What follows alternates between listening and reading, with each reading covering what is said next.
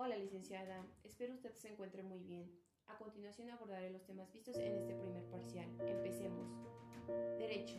El derecho lo podemos manifestar que es un conjunto de normas que regulan la vida humana en sociedad.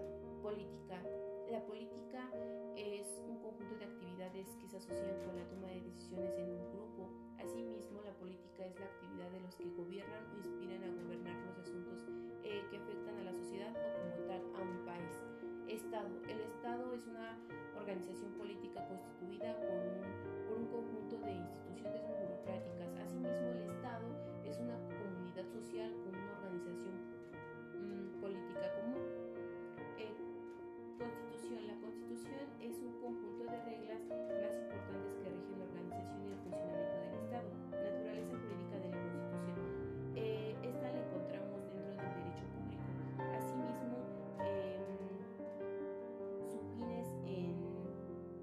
es proteger los derechos de los ciudadanos. Asimismo, es someter el, el concebido por el derecho público moderno, por lo que, por lo que se da un proceso público a través de reglas jurídicas a fin de conseguir eh, este mismo control. La Constitución como decisión política fundamental. Esto se refiere a un Estado en particular o a la situación de la unidad y ordenaciones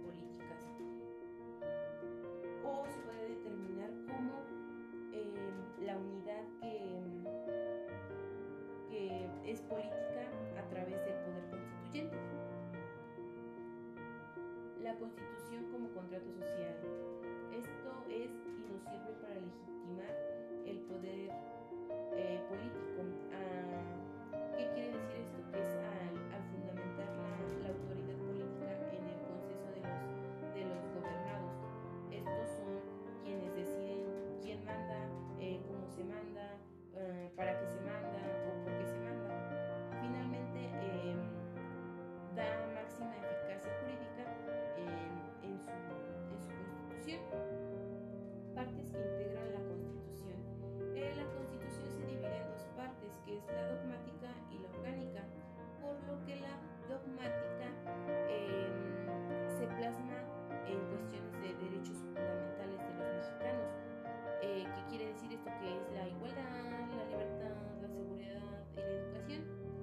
La parte orgánica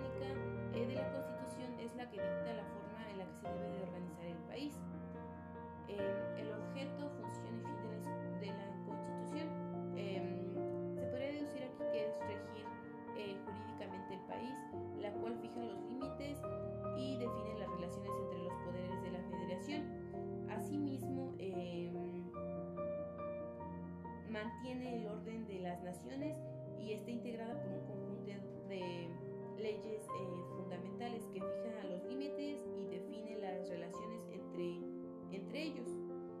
Clasificación eh, de las constituciones según sus características externas.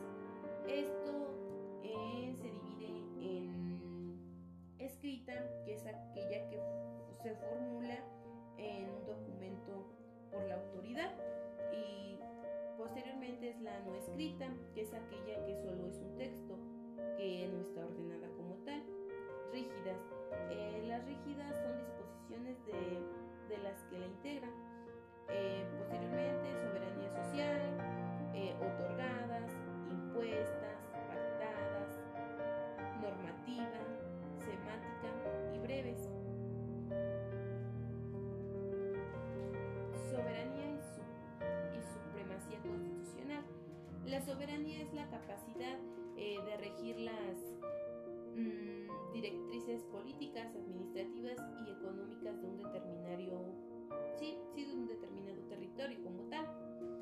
Asimismo, eh, la soberanía eh, es digna de, de, la autoridad suprema de poseer el poder. Ah, asimismo de, de ciertos estados democráticos a través del mundo. Eh, por lo que la supremacía constitucional es el, el, presupuesto del control de la regularidad constitucional. Asimismo, requiere una norma fundamental de todas, de todas las leyes y normas conformadoras de, de como tal el orden jurídico de, de la Constitución. teoría del poder constituyente de Sieches es la voluntad eh, política creadora del orden que requiere naturaleza o originaria, eficacia y carácter creadora. Asimismo, es la capacidad que tiene el pueblo de darse una organización em, política jurídica fundamental y revisar la misma. Poder constituyente originario y derivado o permanente. Eh, se podría denominar esto que el poder constituyente originario se manifiesta de manera inmediata y eficaz en el acto constituyente del Estado y luego en la normación constitucional del mismo y sus reformas. Asimismo, el, el poder constituyente originario puede actuar dictando una constitución que no sea que no sea la primera del país. Se trata de un Estado que ya tenía como tal una constitución. Eh,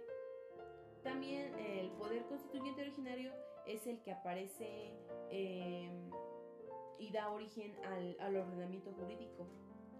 Y el poder constituyente derivado permanente se entiende por aquel que em, estableció la propia constitución y que debe intervenir cuando se trata, se podría decir cuando se trata de reformar la, la constitución.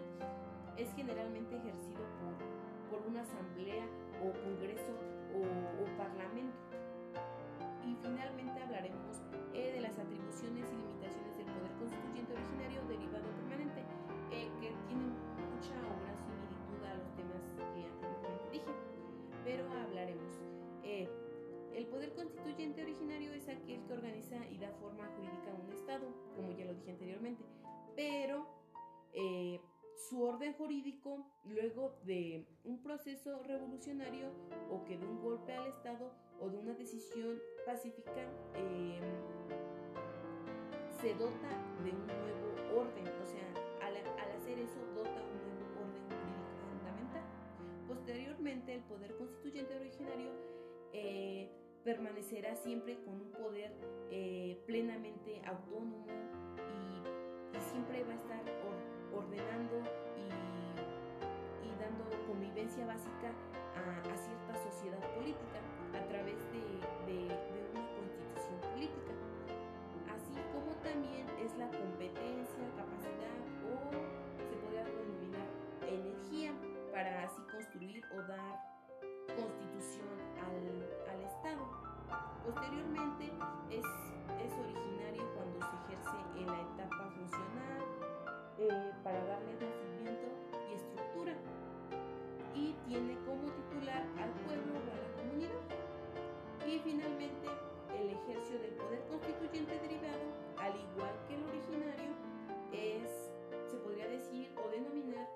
es jurídicamente limitado, lo que significa que puede modificar válida y,